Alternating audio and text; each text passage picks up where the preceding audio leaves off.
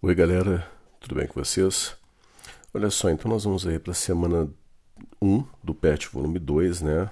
Agora já começando aí a nova, uma nova fase, um novo bimestre. Então a gente tem aí, é, a gente começa com um trabalho aí de gênero textual lei, né? E a gente, nós vimos aí, né, um, né alguns textos aí que falam sobre as leis, né, sobre esse gênero textual.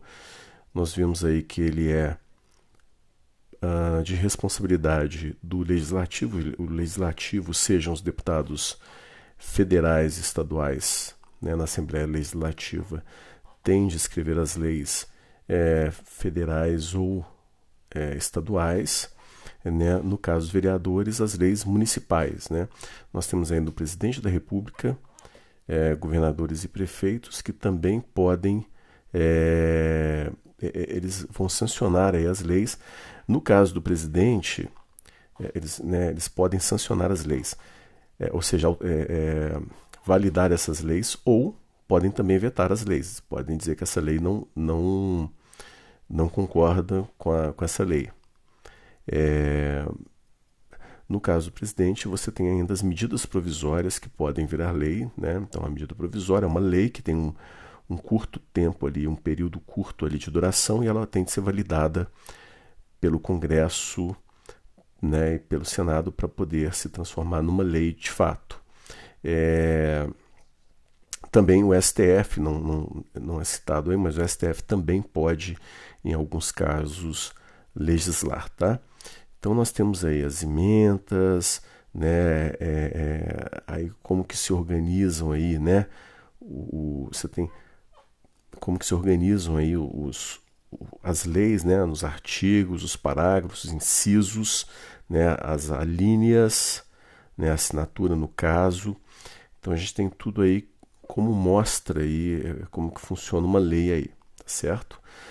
Aí depois a gente tem aí uma atividade que é muito boa, que vai dizer o seguinte: olha só, leia esse trecho da Constituição e responda o que se pede. Então, ó, artigo é, terceiro aí é, constituem objetivos fundamentais da República Federativa do Brasil construir uma sociedade livre, justa e solidária, garantir o desenvolvimento nacional, erradicar a pobreza e a marginalização e reduzir desigualdades socio-sociais e regionais, promover o bem de todos sem preconceito de origem, raça, sexo, cor, idade e quaisquer outras formas de discriminação, tá?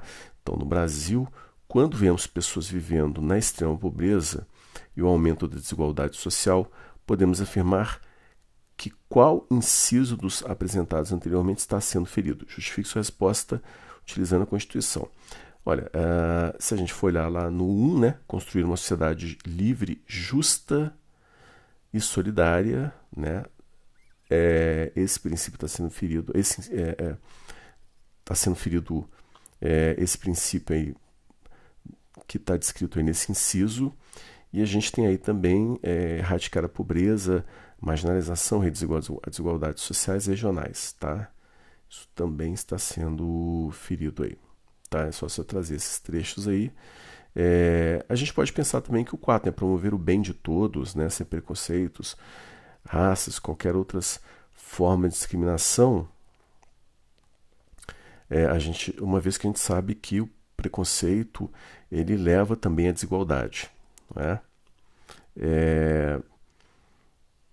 e, por fim, né, nós poderíamos até dizer que até mesmo o inciso 2, uh, que é garantir o desenvolvimento nacional. Uma vez que a gente tem uma sociedade tão injusta, isso, isso prejudica o desenvolvimento do, do Brasil.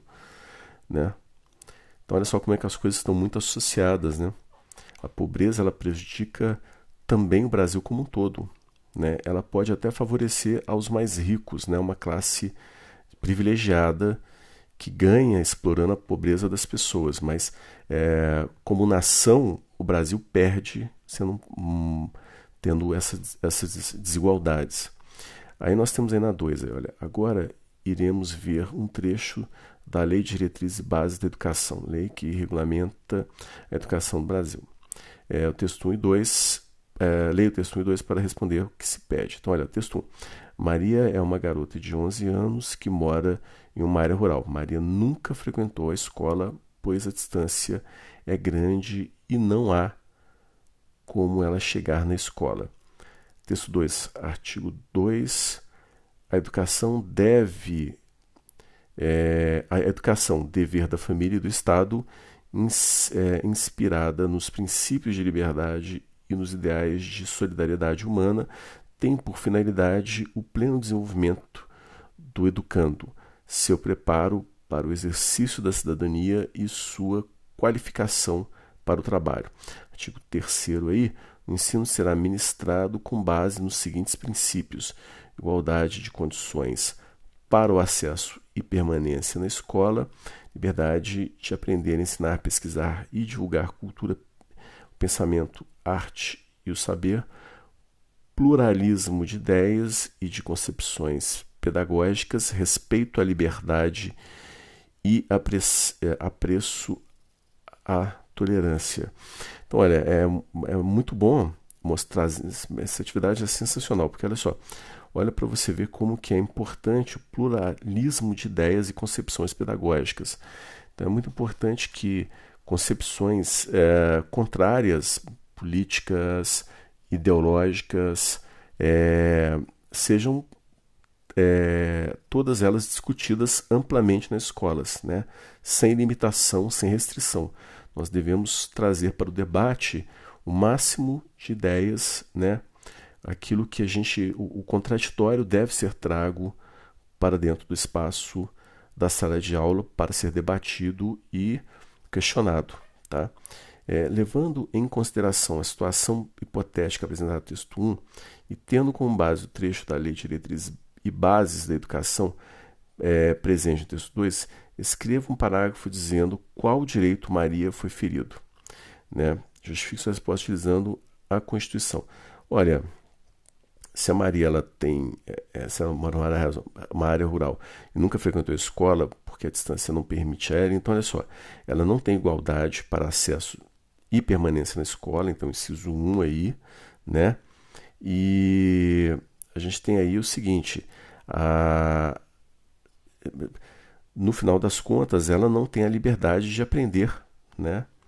E, e, no caso aí, isso foi cerceado, né? Essa liberdade foi cerceada pelas condições adversas que não deixam de ser responsabilidade do Estado. Quer dizer, o Estado deveria ali fornecer para ela, mesmo que ela morasse numa distância distante da, da uma, uma, grande distância da escola, o, o, Estado deveria fornecer um transporte e ou construir uma escola próxima da região dela, né?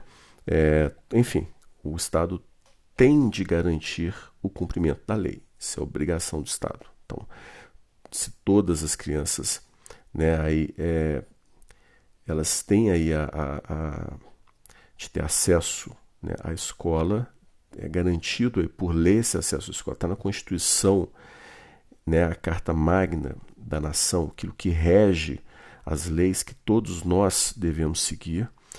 Então é fundamental que o Estado, imprescindível que o Estado faça cumprir a lei e, portanto, que todos tenham acesso à educação e que essa educação seja livre, né?